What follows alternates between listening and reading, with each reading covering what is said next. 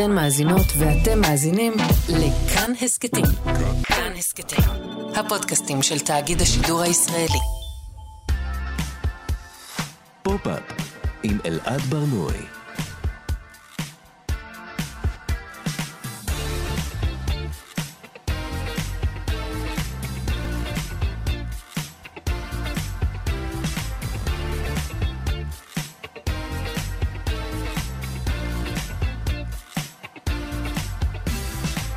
שלום, בוקר טוב, כאן תרבות, אתם על פופ-אפ. בכל שבוע אנחנו מדברים כאן על התרבות שמעניינת באמת, כל יום חמישי בשעה 10 בשידור חי, ב-105.3 ו-104.9 FM. ניתן להאזין לנו גם כהסכת, באתר של כאן, ביישומון של כאן וביישומוני המוזיקה וההסכתים השונים. אתם מוזמנים גם לעקוב אה, באינסטגרם אחרי החשבון החדש של פופ-אפ. איתי באולפן טל ניסן שמפיקה את התוכנית וגם אחראית על התחקיר. לצידה טכנאי השידור שרון לרנר, בוקר טוב לכם. אני אלעד ברנוי, ומולי יושב מבקר התרבות יובל פלוטקין, שיגיש לצידי היום את התוכנית. בוקר טוב, יובל. בוקר טוב, אלעד. איך כאן באולפן, יובל? אה, נעים, קריר, קצת מואר, בעיקרון, אה, בגדול שווה כל שקל מכספי המיסים שלי. יפה, יפה, זה תמה של אורחים, כספי מיסים. יובל, אנחנו הולכים היום לדבר על אה, נושא, על תחום, על תעשייה, על עולם שלם. אנחנו הולכים לדבר היום על עזרה עצמית. עזרה עצמית. מה, מה, מה, מה עזרה עצמית בעיניך, יובל? עזרה עצמית הוא כל דבר ש... הוא יכול לעזור לך, אני חושב, אבל באופן יותר ממוקד, זה איזשהו ז'אנר שאני חושב שגילינו שלא תמיד קל אה, להגדיר אותו, אבל בעיקרון זה משהו שאתה בא אליו בשביל לקבל משהו מאוד ברור. יש לך בעיה בחיים ואתה רוצה לפתור אותה. יפה מאוד. אה, אז באמת עזרה עצמית זה יכול להיות הרבה דברים. אה, הדבר הראשון שעולה לראש, נראה לי, כשאומרים ספר, עזרה עצמית, זה ספרי, ספרי עזרה עצמית. לאהוב את מה שיש, כוחו של הרגע הזה, הסוד, ארבע הסכמות, כשהדברים מתפרקים, שמות מוכרים, נכון? הרבה פעמים אה, אלה ספרים שקשורים במה שנקרא מודעות עצמית, או New Age, אבל לפעמים זה גם ספרים שעוסקים בעניינים ממש אה, קונקרטיים, בבריאות, אה, הדרך קלה להפסיק לעשן, למשל. כלומר, יש לך איזושהי בעיה קונקרטית, אתה רוצה להפסיק לעשן, והוא בא ופותר לך את הבעיה. יש גם ספרי עסקים שעוזרים לך להרוויח כסף, נכון? מי הזיז את הגבינה שלי, אבא עשיר, אבא אני, הנזיר שמכר את הפרארי שלו. ויש גם ספרי זוגיות. אה, יצא לך לקרוא פעם אה, ספרים מהז'אנר הזה? אה, זוגיות לא. פעם יצא לי בנעוריי להיתקל בספר סקס עכשיו, ספר כתום ידוע, אני חושב שזה היה ממש מוקדם מדי, יותר משהוא עזר לי, הוא סיבך אותי. אז יש את גברים ממאדים ונשים מנוגה, או הוא פשוט לא בעניין שלך, יש כל מיני ספרים כאלה שאמורים לעזור לשמר, או להשיג, או לקיים זוגיות בריאה. אני לא יודעת כמה זה באמת עוזר, הספרים האלה. הספרים האלה הרבה פעמים הם מבטיחים התפתחות אישית, אה, הגשמת חלומות, השגת יעדים, חידוד מיומנויות, מימוש עצמי, שיפור עצמי, כל אלה לקחתי מתיאורים של ספרים. אמ, וכאמור, זה, באמת קטגוריה שנוגעת בהרבה תחומי חיים. אמ, ממש כמעט בכל דבר תוכלו למצוא איזשהו מדריך בתחום, אם זה בריאות, ניהול, זוגיות, הורות, בורסה, ביטחון עצמי, דיאטה, ראיתי על אה, AI, יש כבר מדריכים על איך לדבר עם AI, מיינדפולנס, ריקוד, תכנות, הגנה עצמית, טנטרה. פסיכדליה, איפור, באמת על כל, אה, אה, על כל נושא היום אפשר למצוא איזשהו ספר שהוא עזרה עצמית, אבל זה לא רק ספרים.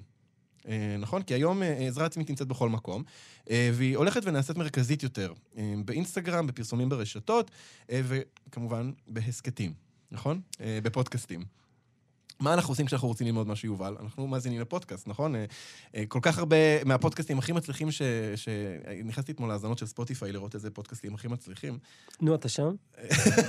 תשמע, אני חייב להגיד שהתוצאות אה, היממו אותי, יש שם כמעט, הפודקאסטים, אתה יודע, יש חדשות וכל אלה, זה ברור, אבל הרבה פודקאסטים שקשורים ממש בזה, באיך להפוך לבני אדם טובים יותר. איך לעזור לעצמך, איך להשתפר. אני פתאום חושב על הרגע הזה במטריקס הראשון, שהם מתאינים להם לתוך המוח יכולות, וזה הפנטזיה של כל אחד מאיתנו מאז שראינו את הסרט. אתה אומר, אני יכול לקנות ספר 20 על 30 סנטימטרים, והנה, אני, אני ארכוש לעצמי עוד סגולה, עוד יכולת שלא הייתה לי קודם. וואו, אז אה, נכון, והיום אני חושב שלאנשים קצת קשה לקרוא ספרים, אז במקום זה הם, הם וואי, הדימוי הזה מדהים, נכון? אתה, אתה יכול להחזיר, להחדיר לעצמך את ה... איך להטיס מסוק, איך קונג פו, כל הדברים האלה. אז היום אתה יכול פשוט לצרוך את זה דרך פודקאסט, או, אני רוצה רגע להציג בפניכם, אה, לפני חודש, סלקום TV, אה, שירות הטלוויזיה סלקום, שיש להמון מיליוני אנשים בישראל, השיקה שירות שנקרא סקרינס. אה, אני רוצה רגע לקרוא מתוך האתר שלהם, אוקיי? סקרינס. במקום לצפות בטלוויזיה, בסדרות, בתוכניות, בסרטים, אתה יכול לצפות בהרצאות, סדנאות, שיעורים, בהרבה תחומים.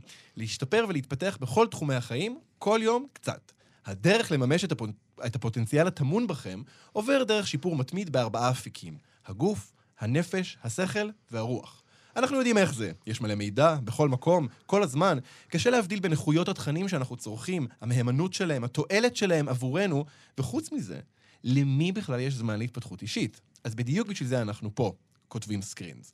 המדריך המלא לחיים טובים יותר, שפע של תכנים ממוקדים שנבחרו בקפידה, ייתנו לכם כלים לשינויים משמעותיים בתחומי הרגש, היחסים, הבריאות, הקריירה, השקט הנפשי, אורח החיים והרחבת התודעה. יובל, איך, איך אתה מרגיש שאתה שומע את ה... איום ונורא. המשפט הזה, אמ, שיפור מתמיד בארבעה אפיקים, הגוף, הנפש, השכל והרוח. כל מה שאני מקבל מזה זה שהגוף, הנפש, השכל והרוח שלי לא מספיק טובים, אני צריך לשפר אותם. הנה כל הדברים שאני, מה זה, אני לא ממש מספיק, אין לי מספיק השראה, אולי אני לא ממש מספיק מבין בהורות ומשפחה, אני קורא פה דברים מהתפריט של סקרינס. כן. בעצם זה כמו שבן אדם אומר לך, אמ, תירגע, למה אתה לא רגוע? אתה לא מספיק רגוע, ואז אתה מתחיל להרגיש עצבני. אני מרגיש שהרבה פעמים זה משיג את האפקט ההפוך. הלוואי שהיו אומרים לי שהיה מסך כניסה והיה כתוב לי, אתה מספיק טוב כמו הכל שאתה. בסדר, כן. הכל בסדר. אמ, תשמע, הסיבה שאנחנו מתעכבים על סקרינס, כי לא מדובר באיזה ז'אנר חדש של אה, אה, שמיעה, למשל. זה לא פודקאסטים שאתה הולך ובוחר.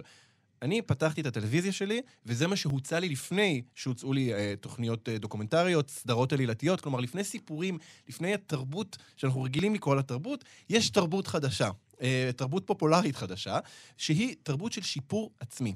אה, ו- וגם, אתה יודע, הם אומרים כאן את הארבעה אפיקים האלה, הגוף, הנפש, אה, מה היה? השכל והרוח. כן, הם שכחו לכתוב כסף. הם, הם כולם מונחים על אותו ציר. כלומר, זה הכל, בוא עכשיו תלמד skill חדש, כמו במטריקס, תלמד איך לה, להטיס מסוק, ואז תלמד skill חדש איך להיות אה, חבר טוב יותר, ואז תלמד skill חדש איך לנהל את הצוות שלך. אמ, עכשיו, גם צריך להגיד שלקראת התוכנית, אה, אני באתי, uh, בוא נאמר, בתחילת השבוע, הייתי הרבה יותר, uh, הייתי מאוד, הייתי מאה אחוז ציני. סקפטי, סקפטי. סקפטי. גם אני באתי סקפטי. כל- כלפי כל העניין הזה של עזרה עצמית. כי די, אתה יודע, אנחנו, אה, יש לנו מאגרי ידע גדולים, אנחנו לא צריכים עכשיו שכל אחד באינטרנט יגיד לנו איך לחיות את חיינו. אבל לקראת התוכנית הבנתי כמה בעצם אני אה, צורך אה, תכנים כאלה באופן יומיומי, אה, ואני לא קורא להם ככה. אני לא קורא להם אה, אה, שיפור עצמי, עזרה עצמית, אבל אני משתפר בהם עבור הדבר הזה. אה, ואני חושב שהיום אנחנו, אנחנו, אנחנו בתוכנית אה, אה, נפרק את הדבר הזה. ננסה להבין מה זה עזרה עצמית בכלל, נסתכל על מכל מיני זוויות. אז, אז תראה מה אנחנו הולכים לעשות היום. אנחנו נדבר על ההיבטים הפסיכולוגיים והתרבותיים של עזרה עצמית. למה אנחנו מרגישים שאנחנו צריכים לשפר את עצמנו כל הזמן? למה אנחנו נמשכים לדמויות של גורואים, שעדיין קיימים, גורואים. מה זה גורו בכלל? זה עדיין יותר ויותר. כן, ו- ולמה אנחנו מרגישים לפעמים גם צורך להפוך לגורואים? השבוע פרסמתי מתכון של גרנולה, ושלחו לי מלא אנשים בקשה למתכון. שלחתי מתכון, והתחילו, פתאום מצאתי את עצמי מחלק עצות, תשים את הפרק בס... אתה יודע, אני הייתי עכשיו גורו אתה לענייני גורו גרנולה. wellness, לא? כן, כן, בדיוק. אנחנו גם נשאל באמת מה זה עזרה עצמית. אולי כל ספר, כל שיר, כל סרט, אה, אנחנו יכולים אה, למצוא בו עזרה כלשהי. אז אה, יש לנו תוכנית עמוסה, אז אנחנו, אה, אנחנו נתחיל. אתה מוכן? אני מוכן. אז יאללה, בואו נצא לדרך. פופ-אפ עם אלעד ברנועי. אנחנו היום בתוכנית בנושא עזרה עצמית, איתי באולפן יובל פלוטקין. יובל, אה, אה, אמרת בפתיח את המילה כסף, זה עלה כזה ברקע. לא יכולתי להתאפק. אני חושב שכסף זה עניין מאוד משמעותי אה, בכל מה שקשור ל- לעזרה עצמית או התפתחות אישית. נכון, לפני כמה חודשים פורסמה בניו יורקר כתבה מאוד משעשעת בעיניי, תחת הכותרת סוד ההתעשרות הוא לוותר על הוצאות מיותרות ושיעורים נוספים שתוכלו למצוא בספר שלי שעולה 28 דולרים. אז יש שם עצות כמו, אה, תפסיקו לקנות קפה ותתחילו לחסוך לבית. גרנד לאטה בסטארבקס, שזה לגמרי הדבר שצעירים עדיין קונים, וזה המקום שהם עדיין קונים אותו בו, עולה אה, שלוש, אה, שלושה דולר. זאת בעוד שהמחיר החציוני של בית בארצות הברית עומד על 400 אלף דולר. זה אומר שאם תדלגו רק על קפה אחד ביום, תוכלו לחסוך מספיק כסף בשביל בית חלומותיכם בכ-300 שנים. עם זאת, כנראה שבזמן הזה המחיר החציוני של בית יהיה קרוב יותר לקוורדיליון דולר, אז אולי כדאי שתדלגו על שני קפה ביום. אה, והנה עוד סעיף, אה, אני חותם על כל מילה, אל תהיו חסרי מזומנים. התנאי הראשון בשביל להיות עשירים הוא שיהיה לכם כסף. אנשים נוטים לשכוח את זה. למעשה, אמליץ לכם להשיג כמה שיותר כסף. עצה מעולה, לא? אמ, תכניסו את זה טוב טוב לזיכרון שלכם. אתם אמורים להשקיע לפחות 20% מההכנסות שלכם בפנסיה. אתם גם צריכים להשקיע 25% נוספים בקרן חירום, 30% בשוק המניות, 18% בחסכונות לטובת ההשכלה הגבוהה של הילדים שלכם, ו-5% נוספים בספרי עזרה עצמית. אולי זה נשמע כאילו לא יישאר לכם הרבה מרחב תמרון להוצאות אחרות, אבל אל דאגה, אם אתם כמוני, אפילו לא תבחינו בששת מיליון הדולרים החסרים לכם. והעצה האחרונה בכתבה, זמן זה כסף. מי כמוני יודע, לי יש את שניהם בשפע. וואו. טוב, נאמר, זה, זה נכתב באירוניה מסוימת, זה אירוניה או לגמרי... כתבו על את זה, כותבי- אה, אה, רק נגיד שכתבו את זה צ'נדלר דין ושרה גרון, הם כתבו נכון. את זה בניו יורקר. שזה בעצם, אה, אני חושב, התלוצצות על חשבונם של כל אותם נותני עצות שכבר לא זקוקים לעצות בעצמם, מנותקים לחלוטין. טוב, לא נסביר את הבדיחה. אמ, אז אה, טוב, יובל, אני רוצה שאנחנו אה, אני- נדבר על, ההיבטים הפסיכולוגיים של עזרה עצמית, או שיפור עצמי, ואנחנו נצרף לשיחה עכשיו את מי שיעזור לנו עם זה. אנחנו נצרף את עמוס פריבס, פסיכולוג קליני ממכון טריאסט שריג, ראש השירות הפסיכולוגי במכללה למינהל, וכותב טור בהארץ. בוקר טוב, עמוס. בוקר טוב, מה העניינים? בסדר גמור. עמוס, אולי אנחנו... עצות טובות מאוד, הבאתם פה. כן, קודם כל תהיו עשירים. כן, קודם כל תהיו. עשירים. לזה הרבה מאוד היגיון כלכלי בלהיות עשיר. בדיוק. כן, תיוולדו להורים הנכונים, משם הכל יסתדר. זה בדיוק. כן. אה, עמוס, אולי אנחנו רוצים רגע להניח את היסודות לגבי מה זה עזרה עצמית. כי לפעמים מדובר ממש בעניין קונקרטי, נכון? עזרה עם איזשהו משבר, אובדן, עם איזו בעיה בריאותית, אבל לפעמים זה, זה ממש אה, שיפור עצמי כמו, כמו שיפור יכולות של ספורטאים, אה, מין התפתחות אישית, נכון? זו שאלה מעניינת. תראה, כל העולם הזה של העזרה העצמית הוא מאוד מאוד מאוד... אה, הוא מאוד אה, מעניין. הוא קצת כמו... בתחום שלכם קוראים לזה infotainment. אתם יודעים את זה? זה כאילו התוכניות האלה שמשלבות חדשות ובידור. וואו. זה, זה נהיה מין דבר כמו אה, ג'ון אוליבר כזה. infotainment, מין, כלומר אה, information ו entertainment. וואו, לא הכרתי את. זה, וואו. כן, זה כאילו, זה מין, זה מין טרנד כזה אמריקאי יעיל, שאומר, אתה במילא בשעות פנאי, אז כבר תעזור לעצמך. זאת אומרת, אתה כבר יוצא לריצה, אז תקשיב לפודקאסט, אתה כבר תשפר את עצמך. עכשיו, העניין של עזרה עצמית זה באמת סוג של ספרים שאומרים לך, הם הרבה פעמים מאוד כלילים, הם אומרים לך, אתה יכול ליהנות פה מאיזה חוויית קריאה, אבל חלק מההנאה היא שאתה מרגיש שמה שאתה עושה משפר אותך. Mm. אבל- זה כמו, היה פרק בסיינפלד פעם שהיה יוגורט דיאטטי שהכניסו בו בטעות סוכר. אז הוא היה טעים לכולם, אבל הוא לא עבד. אז הרעיון הזה זה מין, זה מה- להגיד לך, תקשיב, אתה יכול לקרוא פה איזה ספר שהוא נורא זורם והוא קליל, אבל יש פה הבטחה שהיא מאוד קוסמת, שהיא מלווה את הקריאה, שאומרת, הדבר הזה גם ישפר אותך. זה כמו, אה, על זה החיים, כמו שהורים, אה. זה כמו שהורים מחביאים לילדים שלהם אה, ירקות בתוך המאכל המטוגן, ואומרים כזה, מה אכפת לך על הדרך, תקבל קצת ויטמינים. בדיוק, זה, זה מוצג, אבל זה מוצג ככה, זה מראש מוצג ככה. זאת אומרת, תקשיב, יש פה משהו שהוא לא ידרוש ממך חוויה, בעיקר הוא לא ידרוש ממך את הדבר הכי קשה, שזה לשבת מול בן אדם אחר ולהגיד לו קשה לי וזה, אלא אתה יכול עם עצמך כזה, do it yourself, שב שנייה אתה לבד עם הספר הזה, ותלמד ממנו דברים שישפרו אותך ויקדמו אותך כאדם בכל מיני תחומים. אבל למה, יש כאן איזה מין אה, הנחת אה, מוצא כזו לדבר הזה, זה שכולנו צריכים כל הזמן להשתפר. אה, כלומר, בדיוק. שאנחנו לא בסדר, ושאנחנו צריכים כל הזמן להשתפר. מה, מאיפה מגיע הצורך הזה להשתפר כל הזמן? זה משהו של התקופה, או שזה כאילו מין נידונו בתור בני אדם להרגיש שאנחנו אפסים? ב', סתם. כאילו, ב', אבל אני ארחיב. אה, בגדול, נידון, זה עניין מעניין, כי בוא נגיד ככה, אני גם לא נגד ההשתפרות הזאת, אני כן חושב שה, שה, שיש משהו נחמד בלנסות לפתח את עצמך. ואני חושב שהשאיפה שלנו להיות יותר, היא כן אה, דבר שהוא כן הוא נצחי. זאת אומרת, זה מאוד קל לרדת על התקופה הזאת, אבל אנשים, ויש בזה גם דבר מאוד יפה, כל הזמן מנסים לשפר את עצמם ולהיות יותר. ואני גם לא נגד, יש דברים מאוד יפים בתחום של העזרה העצמית, אני חייב להגיד, אבל מה שיותר מטריד בעזרה העצמית הזאת זה האופן הצר שבו היא רואה שיפור עצמי. כי אני יכול להגיד שגם לקרוא ספר זה, זה שיפור עצמי. זאת אומרת, לקרוא עכשיו ספר מאוד מאוד טוב, שאתה מתרגש, שאתה מתקרב לדמויות, שאתה נחשף לחתיכת חיים עמוקה ועשירה ולדמיון של אדם אחר, זה גם יכול מאוד לפתח אותך. לגמרי. העניין בעזרה העצמית הזאת, שזה כאילו אומר לך, עזוב, מה יש לך עכשיו להקשיב לסיפור של משהו שלא קרה? בוא, הנה גרף שעוזר לך לתכנן את עצמך יותר טוב. כן, אה, אני חושב ש... אני חושב שהשאיפה להשתפר היא תמיד הייתה. מה שלא תמיד היה זה השפה, אתה יודע, השפה הכלכלית הזאת, היא השפה שאומרת, תשפר את עצמך כמוצר, תשפר את עצמך כ... כדבר. לגמרי, ו... אופן שבו תופסים עם שיפור. אני חושב שזה גם אה, שיפור שהוא מאוד אה, ממוקד. לצורך העניין, אם אתה חי אה, חיים בריאים ומלאי תנועה, אתה תהיה באופן כללי אדם בריא וחזק יותר. אבל הספרים האלה זה כמו ללכת לחדר כושר ולעבוד על השריר, רק שריר מסוים ביד בדיוק. אחת. זאת אומרת, יש בזה משהו מאוד מאוד ממוקד. עמוס, אבל תגיד, בעצם בפסיכולוגיה, הפסיכולוג פוגש את האדם, מבין מה מטריד אותו, מה הבעיות שלו, ובספרי עזרה עצמית יש משהו שפונה למסה של מיליוני או מאות מיליוני קוראים בכל רחבי העולם ומנסה לתת להם עצה אחת. זה בכלל דבר הגיוני? זה סביר? זאת שאלה טובה. תראה, אני לא רוצה לרדת על זה יותר מדי, כי אני חושב, חלק מהבלגן בתחום הזה, יש שם דברים נורא נורא מבולבלים. ליד איזה ספר אמריקאי שהוא הכי בולשיט, יכול להיות לך פתאום ספר בודהיסטי, כן. שהוא כן יש בו חוכמה של מלא מלא שנים וכאלה. אני חושב שבסוף הבדיחה שהתחלתם איתה היא נכונה, כי אפשר ללמוד הרבה מדברים גם לא אישיים.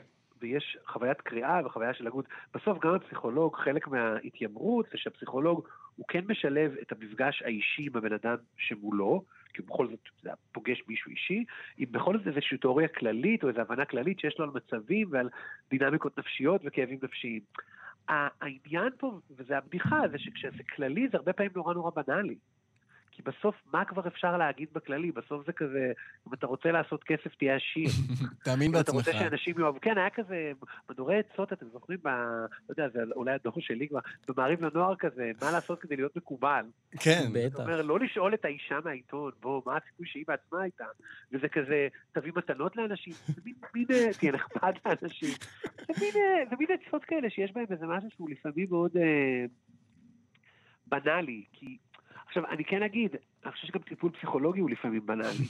פשוט בטיפול פסיכולוגי יש איזה רגע מאוד יפה לפעמים שהקלישאות הן מתענות באיזה אנרגיה חדשה.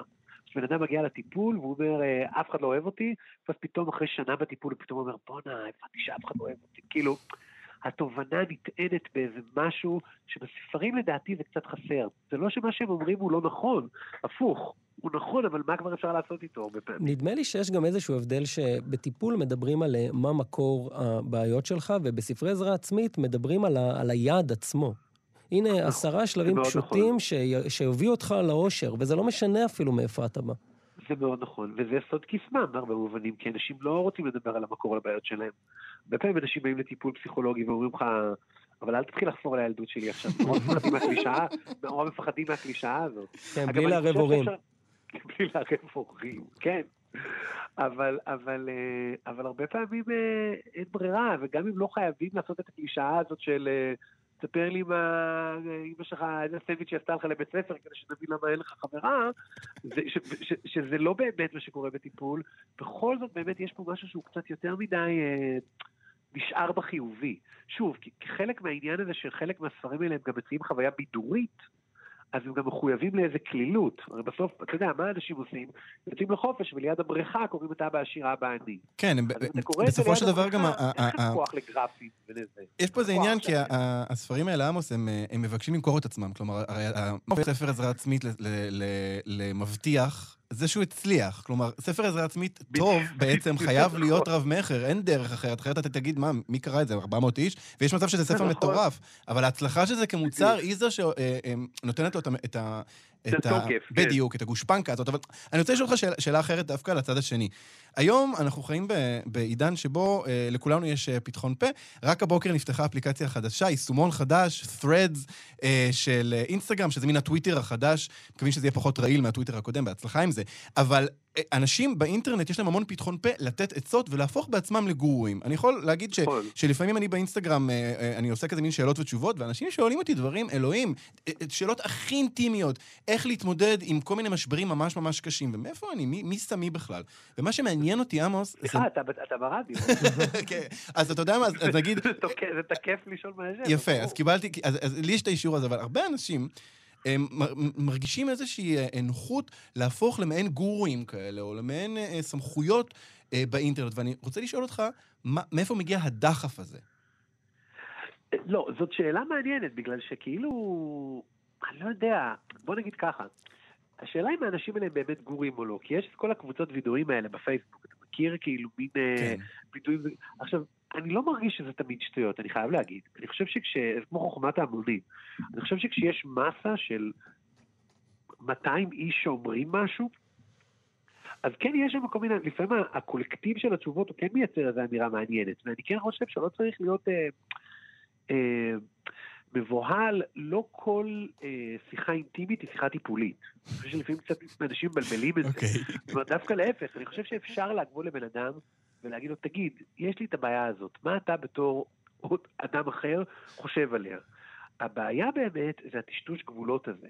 זה שקודם כל יש איזה פער שם בין האישי לפומבי שקורה ברשתות החברתיות, שמישהו פתאום נותן איזה וידוי חושפני בצורה מוגזמת, ואנשים מתחילים לענות לתשובות שאתה אומר, חכו מאיפה לכם, אתם לא באמת מכירים את הבן אדם. ו- ולפעמים גם התשובות נאמרות בכזאת סמכות, כן. שכשאתה פוגש בן אדם ברחוב, והוא מדבר איתך, תמיד יש בשיחה משהו שיותר ממתן.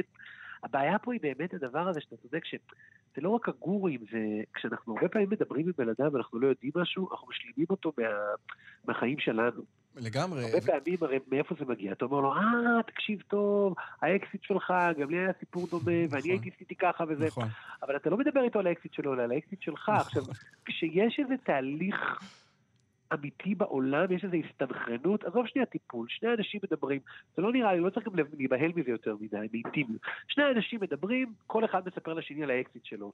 איכשהו, אם זה קורה בבית קפה, או אתה יודע, ביום הראשון בקורס בצבא או משהו, זה לא נראה לי כל כך נורא. לא, באינטרנט, שזה לפעמים מקפל איזה זה גם... השל- השלכות מוגזמות. זה גם עמוס, זה גם בן- זה מדי. בן אדם אחד שמייעץ להמון אנשים אחרים. אה, הם- אני נכון. חושב, אתה מדבר ואני אומר לעצמי, אנחנו עוברים מאוד מהר ל- לייצור תוכן. אתה יודע מה, אדם עובר טיפול, הוא יוצא ממש. מהטיפול והוא כבר נהיה מטפל בעצמו. אני לא יודע אם זה עניין דורי, אבל ה- ה- הרבה אנשים מרגישים מוסמכים, גם אני מרגיש מוסמך לתת עצות בנוגע לדברים שהרגע קיבלתי ממישהו אחר, אבל ה- לא, הפער בין... אני מסכים שזו בעיה מאוד גדולה. ההתחזות הזאת, ל, ל, אבל זה קשור, אני לא, לא רוצה לחפור לכם עכשיו, כי בכל זאת זה, זה קשור מאוד לנרקיסיזם ש, שיש בתרבות וש, ושהרשתות החברתיות מאוד מאוד מעודדות, לאיזו השתקפות, לאיזה מין, מין למה לא אני, באמת כל אחד שעשה חצי קורס של איזה משהו, האלה שעונים באופן סדרתי, זאת אומרת אדם שאומר, תשאלו אותי שאלות ואני אענה לכם, כי עשיתי חצי קורס באיזה מקום, לא, יש שם דברים שאתה באמת נלחץ לפעמים שאתה אומר, אני לא מאמין, כן. באמת.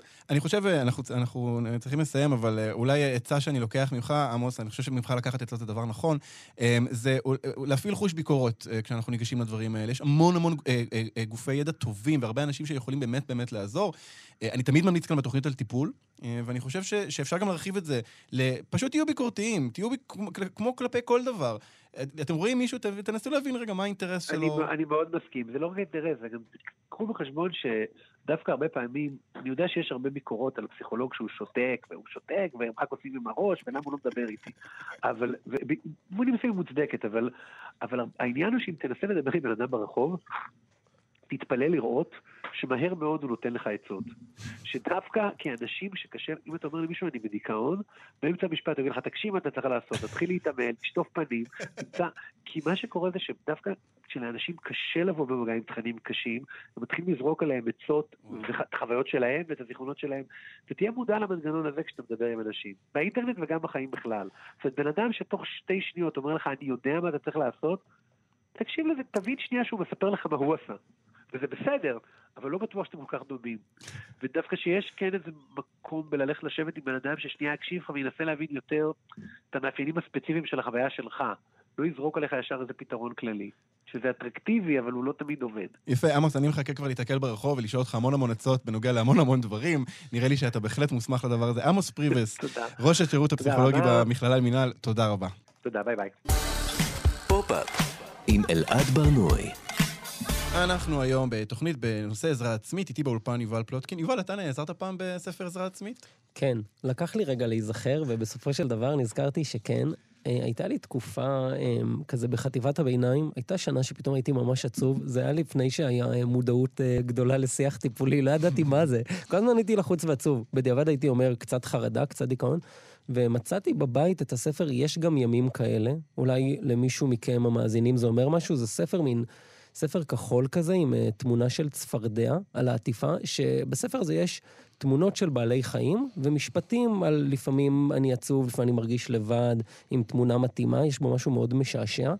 והסתכלתי גם לאחרונה, ובכריכה האחורית אז um, כתוב שהספר הזה יעזור לך לשפר את מצב הרוח, uh, הודות לשילוב הזה בין תמונות משעשעות וואו. למשפטים מעוררי זהות, ועליי זה עבד כמו תרופה. אני זוכר שבתקופה הזאת, שהיה לי נורא קשה, פתאום הספר הזה נתן לי נחמה ותחושה של הזדהות וקלילות. יפה, זה נשמע גם מאוד אה, אינטרנטי, כלומר, השילוב של תמונה, ממש. וזה נשמע כמו אה, אה, אה, תופעה מוקדמת כזה של, אה, לגמרי. של אה, good affirmations כאלה באינסטגרם. לחלוטין. טוב, אנחנו, אנחנו מדברים היום הרבה גם על ספרים וגם על האינטרנט, וזה לא במקרה, זו, זו תופעה שבמידה רבה מתרחשת באינטרנט, וכמובן גם בתרבות, שאנחנו שואלים אותה שאלות והיא עונה לנו תשובות הרבה פעמים. אני רוצה שאנחנו נצרף עכשיו לשיחה את אה, מיטל שפירו, שהיא מעבירה סדנות כתיבה ומנהלת קהילה באינסטגרם. בוקר טוב, מיטל.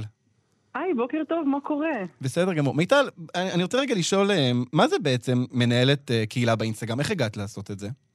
Um, וואו, קודם כל um, התחלתי לכתוב מה אני מרגישה בצורה ממש אה, פתוחה באינטרנט, ופשוט ממש ממש הרבה נשים עשו לי פולו, כאילו 17 אלף, וואו. וואו. שהרגישו, כאילו חשבתי שאני, מרג... שאני הכי מיוחדת בעולם ונורא רע לי ואני מגלה דברים uh, על זה שכאילו לא חייב להיות לי רע, ושזה כזה הכל נורא um, ייחודי לי, ואז פשוט יום אחד היינו 17 אלף. וואו. ו- וכאילו, המסגרת של הדבר הזה היא, היא יכולה להיות כל דבר? כלומר, את, את, את מרגישה מחויבת לסוג מסוים של תכנים שאת נותנת ל- לעוקבים ולעוקבות? האמת שלא, אני מרגישה שדווקא המחויבות שלי היא שלא יהיה סוג אחד של, תנא, של תכנים, כי אם יש סוג אחד של תנאים, זה מתחיל, אה, של תכנים, זה מתחיל להתנהל כמו, כאילו יש נכון או לא נכון. ואני גם הרבה פעמים אה, יכולה להגיד שם שאני גם לא אוהבת את האינסטגרם, פשוט לעוף ממנו לתקופה. כאילו, הכל חייב להיות נורא נורא אמיתי. ועל זה, לפחות אצלי זה עובד, אני לא יודעת איך זה עובד אצל אנשים אחרים. כלומר, זה עובד על המתח הזה שבין להיות הדבר עצמו, להיות בתוך זה, וגם להסתכל על זה טיפה מבחוץ, נכון? כן, וגם מאוד על ההזדהות, בגלל שכשאני מעלה איזשהו פוסט שיכול לבוא מהעולמות של אה, התמכרות, כאילו Mm. של תכנים של זה, מהעולמות של פסיכולוגיה, מלצטט פתאום איזשהו פסיכיאטר, כאילו להביא כל מיני תכנים, ואז כשכולן עושות לייק ומגיבות, יש את הדבר הזה של להרגיש לא לבד, כמו התחושה שיובל תיאר שקרא לו מהספר עם הצפרדע.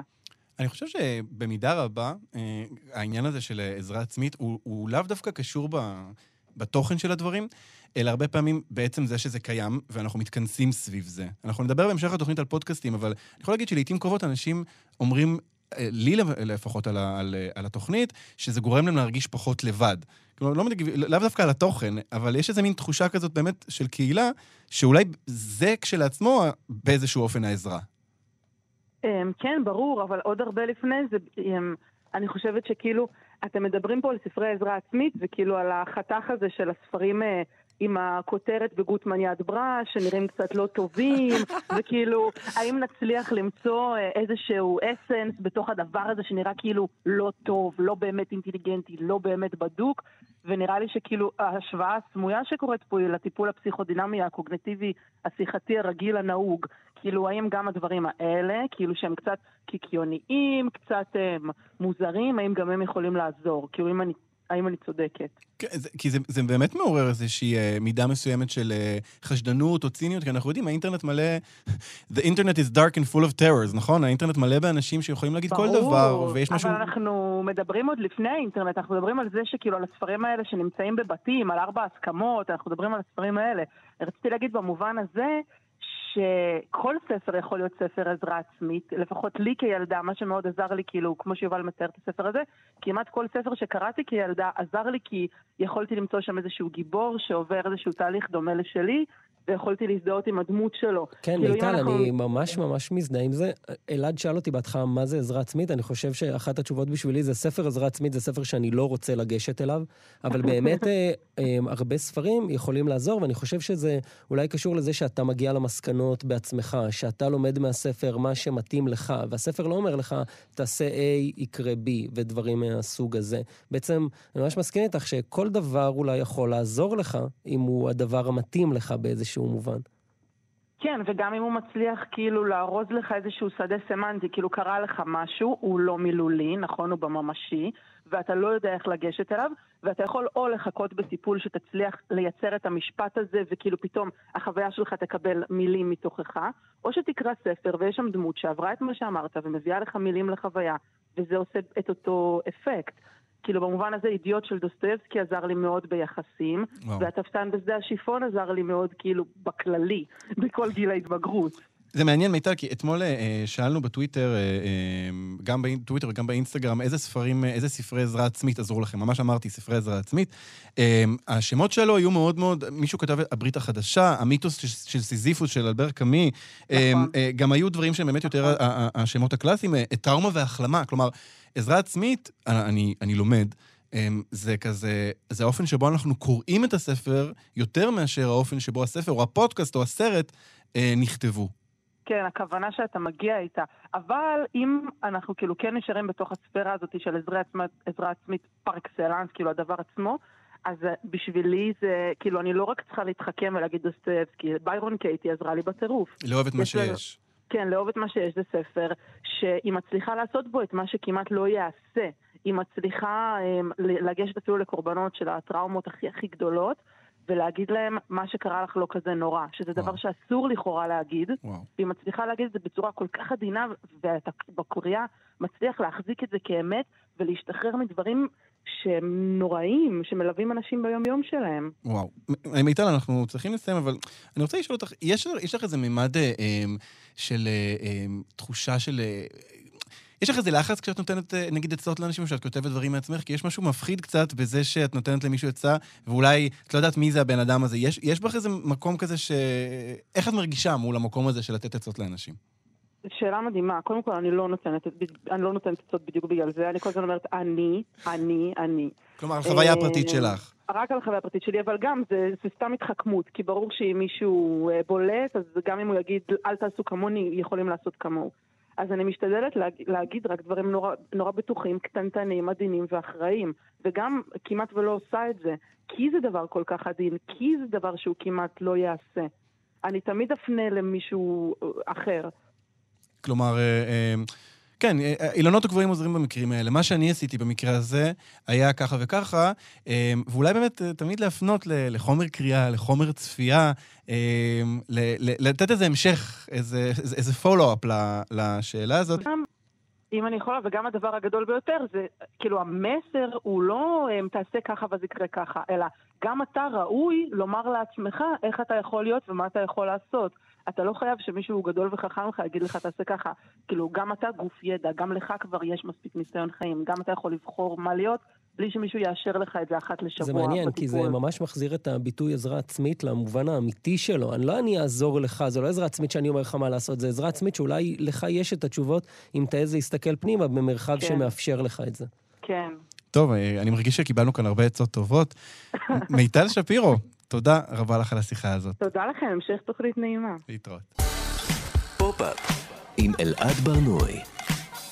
אנחנו היום בתוכנית בנושא עזרה עצמית, איתי באולפן יובל פלוטקין. יובל, אנחנו הולכים עכשיו אה, לעלות לשכבת המטה אה, ולדבר על פודקאסטים. אה, אנחנו אומנם תוכנית רדיו, אבל הרבה מהמאזינים והמאזינות אה, צורכים אותנו כפודקאסט, ויש חיבור אה, מאוד מאוד עמוק בין פודקאסטים ובכל מה שקשור לעזרה עצמית או שיפור עצמי, ואנחנו הולכים רגע לרדת אה, לעומקו של עניין, ואנחנו הולכים לעשות את זה אה, בעזרת אה, מישהי שחוקרת את הנושא, את הפודקאסטים בעבודת הדוקטורט שלה. אה, שלום לצליל שרון, מהמחלקה לתקשורת באוניברסיטה העברית. היי, אלעד ויובל, מה נשמע? בסדר גמור. אה, צליל, אנחנו פשוט אה, ממש הולכים להיכנס ישר לעניין. אני רוצה לשאול אותך, למה אנשים מאזינים לפודקאסטים? התשובה הגדולה היא מכל מיני סיבות, זו האמת. אמ, אבל אותי באופן אישי מעניין יותר בעצם איזה ערכים תרבותיים נקשרים עם הרעיון הזה של האזנה לפודקאסטים. Mm, אה, כלומר, הטיעון שיושב בבסיס של המחקר אומר שהאזנה היא פעולה תרבותית נרכשת, בדיוק כמו שהקהל קונצרטים אה, בפריז של המאה ה-19 לא למד בן לילה שצריך להיות בשקט כשיושבים בקונצרט. אנחנו גם קצת לומדים אה, איך פודקאסטים מצפים מאיתנו להאזין להם ואיזה מין מאזינים הם חושבים שאנחנו. mm. אה, לא, כי זה, זה, זה מעניין, כי ישר אני אומר לעצמי, אז באמת, איזה, איזה מין... מי אתם? מי אתם שמאזינים לפודקאסטים? נכון. אז, אה, אז בעצם אולי שווה רגע אה, לתת טיפה את ההגדרה שפודקאסטים אה, זה תוכניות אודיו, בעצם כמו שאמרת, זה קשור לאופן הצריכה וההפצה שלהם.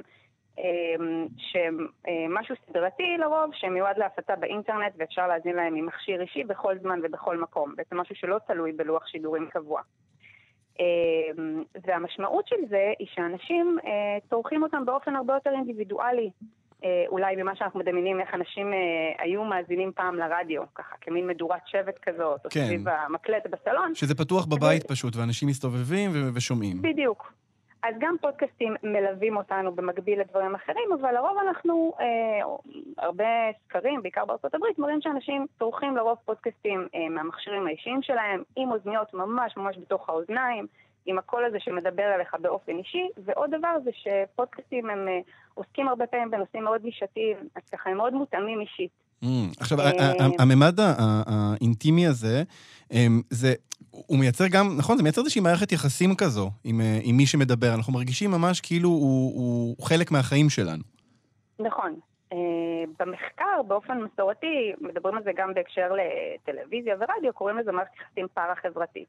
אנחנו מניחים שאנחנו מכירים את הבן אדם בצד השני, uh, זאת איזושהי אשליה של אינטימיות. כן. Uh, אני חושבת שמה שמעניין בפודקאסטים זה שאתה כן יכול בפועל ליצור קשר היום עם, ה, עם היוצר, אבל האם זו באמת מערכת יחסים אינטימית? Uh, כאן אני שמה סימן שאלה. ו- וגם אה, עוד דבר ש- שאמרת במילה, אבל זה גם מעניין, אנשים צורכים פודקאסט תוך כדי שהם עושים משהו אחר, נכון? אין דבר כזה, או לפחות אני לא יכול לדמיין את זה, אבל אולי תקני אותי אם אני טועה, אין דבר כזה לשבת בסלון, להביט קדימה ולהאזין לפודקאסט בלי לעשות שום דבר, נכון? Uh, אני אישית לא מסוגלת, אני לא יודעת אם אתם ניסיתם, uh, בשיחות שלי עם uh, 30 uh, מאזינים ישראלים, שיחות ארוכות של שעה, שעתיים, היו כמה מהם שכן עושים את זה ככה, אבל רוב האנשים לא. חלק מההבטחה בפודקאסטים זה שאתה יכול לעשות את זה תוך כדי שאתה עושה דברים אחרים. נוסע לעבודה, הולך לחדר כושר, יש לי עכשיו חצי שעה של נסיעה, למה שאני לא אלמד משהו על ביטקוין? אני קצת אשפר את עצמי. אז אה, בעצם, כאן את- אני חושבת, אנחנו בעצם- נפגשים בנושאים. ציל, אז את בעצם רואה קשר בין העניין הזה של פודקאסטים לבין התופעה הזאת של עזרה עצמית?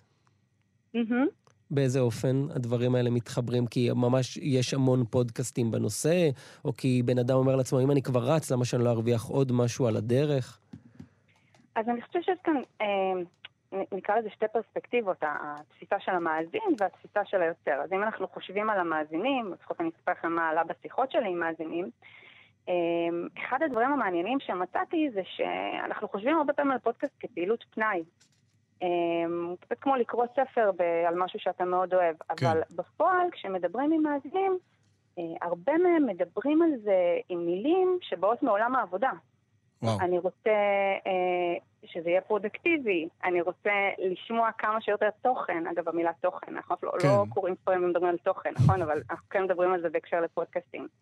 אה, אז מה שקורה שלצד התפיסה, העזרה העצמית, האינטימיות, יש איזשהו היגיון מאוד כמותני, מאוד אה, מעולם העבודה שנכנס. אני חושב שעזרה עצמית ועבודה זה, אה, אנחנו ראינו גם לאורך התוכנית, זה דבר שמתחבר אחד לשני, נכון? יכול להיות גם שזה קשור אה, אצלי לקהל שמאזין, כלומר לאופי אה, של המקצועות של אנשים שמאזינים לפודקאסטים, המעמד החברתי והכלכלי של מי שמאזין לפודקאסטים?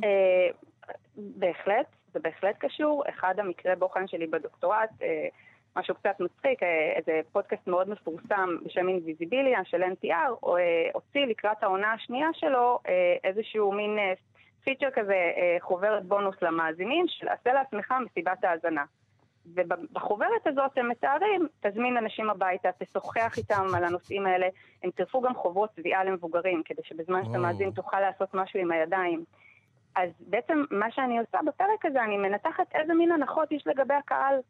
וקהל שיגיע אליך הביתה למסיבת האזנה, קודם כל מניח בן אדם שיש לו זמן, שהוא יכול לארח מסיבה כזאת בבית שלו, שזה אנשים שמכירים שפה טיפולית, שהם יכולים לדון ולהרהר במשהו שהם עכשיו שמעו יחד. אני מרגיש שיש פה אה, גם שימוש מאוד ליברלי במילה מסיבה, כן? כי זה נשמע כמו... זה, גם, זה לא נשמע כמו מסיבה שאתה תחגוג בה. כן, אבל אבל מי אה, האנשים האלה שבאים לדברים האלה? אז uh, אנחנו באמת יודעים, uh, נזכרים בעיקר בארצות הברית, שוב, בישראל זה קצת פחות מפותח, um, שהקהל של פודקאסטים באופן כללי הוא לרוב מגיע משכבת השכלה גבוהה יותר, אהה. uh, קהל uh, עם אוריינטציה טכנולוגית, כי לפחות בתחילת הדרך של פודקאסטים היה צריך הרבה עבודה כדי למצוא את זה, uh, להירשם. כלומר, איזושהי לצרוך אורי- את זה. אוריינות, אה, אוריינות טכנולוגית? מה- מה, כלומר, אנשים מהייטק?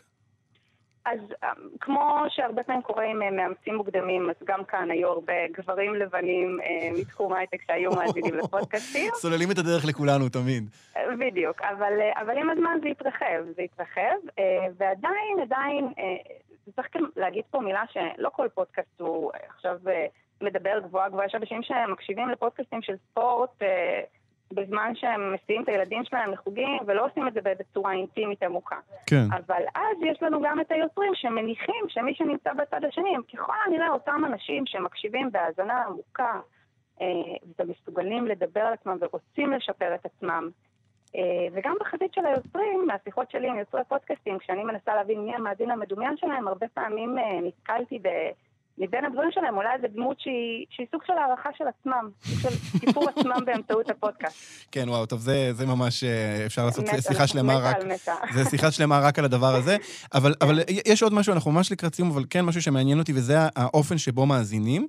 אמ, אה, ה- ה- צריכה, אז אמרנו על זה שזה קורה בזמן משהו אחר, ויש כאן איזשהו ממד של יעילות, נכון? כלומר, גם אם התוכן הוא לא תוכן שנועד לשפר את הבן אדם באופן ישיר, יש משהו בצריכה, כלומר בצורה של הדבר הזה, שאנחנו נחדיר את הדבר הזה למוח. יובל אמר בתחילת התוכנית, כמו במטריקס, אנחנו נחדיר כמה שיותר מידע בכמה שיותר זמן למוח שלנו כדי שנהפוך למיודעים יותר. אה, אז אני אספר לכם משהו מאוד מעניין, שלא מעט מהמרואיינים שלנו, המאזינים, אה, בעצם אה, גיליתי שהם אה, מקשיבים במהירות כפולה, וואו. כדי לא לבזבז זמן, להקשיב ליותר בפחות זמן, כי יש שם המון תוכן בחוץ, והם וואו. רוצים להספיק כמה שיותר. אני אפילו זוכרת ציטוט של מרואיינת אחת שאמרה, מה שחסר לי באפליקציות ההאזנה זה שיהיה לי איזשהו סימון שאני אוכל כמו סימנייה לדגום קטעים שאני אוכל אחר כך להשתמש בזה בעבודה או בשיחת סלון. אז אנחנו רואים איך ההיגיון הזה, המאוד כמותני, אה, דולף ומחלחל לנו לתפיסת פנאי שלנו. טוב, זה, זה פשוט מרתק. אני, האמת שאני אני מאתגר אתכם להאזין במהירות כפולה, אני גם מדבר מספיק מהר גם ככה. אה, צליל שרון, אני כבר מחכה לקרוא את הדוקטורט שלך בנושא פודקאסטים, באמת, אה, פשוט מרתק. תודה רבה לך על. השיחה הזאת. תודה לכם. ביי. להתראות. יובל, אנחנו הגענו אה, לסוף התוכנית, אה, תוכנית שקוראים לה פופ-אפ בכאן תרבות. אה, אתה מרגיש אה, שהגישה שלך כלפי אה, עזרה עצמית השתנתה באיזשהו אופן? תראה, אמ, אני נגד תהליך העזרה, אה, בוא נקרא לזה עזרה עצמיתיזציה של התרבות. אני חושב שזה פוגע גם באומנות, אנשים כבר לא מעניין אותם לראות סדרה אם הם לא יכולים ללמוד ממנה משהו קונקרטי. וגם אני חושב שזה יכול, הנה מילה שאני, או שאני אומר, למרות שאמרנו, שזה יכול להיות נגוע בשרלטנות לפעמים, כשמדובר במישהו שהוא לא מומחה. אבל אני חושב שגם כן אפשר ללמוד משהו מדברים מסוימים. אני חושב שספרי הדרכה, אתה יכול ללמוד מהם בישול, ציור, הורות. אה, ואני חושב שדברים אחרים עדיף אולי להמיר בשיחה עם אדם קרוב, בטיפול. אני חושב שזה תחליף לדבר האמיתי. כן. טוב, אה, אנחנו... אתה יודע, זה ישר, ישר, העולם הזה זורק אותי ישר לרצות לתת איזושהי עצה, או איזושהי משהו כללי כזה לסכם, אבל לא, אנחנו לא נעשה את זה. מה שאנחנו כן נעשה. אנחנו נזכיר לכם שאפשר להזין לנו מתי והיכן שאתם רוצים בכל אפליקציות ההסכתים. אתם יכולים גם לדרג שם את פופ-אפ בספוטיפיי, באפל, נשמח לדירוג. אתם מוזמנים לעקוב באינסטגרם אחרי החשבון החדש של פופ-אפ. פופ-אפ במילה אחת, נקודה כאן, פופ-אפ במילה אחת, נקודה כאן. את כל השירים מכל התוכניות אפשר למצוא בפלייליסט מתעדכן. חפשו בספוטיפיי פופ-אפ. תודה לטל ניסן על ההפקה ועל התחקיר. תודה לטכנאי השידור, שרון לרנר, יובל פלוטקין, תודה רבה לך. תודה, אלעד. אני אלעד בר-נוי, אנחנו מסיימים עם השיר החדש של אוליביה רודריגו, vampire. להתראות.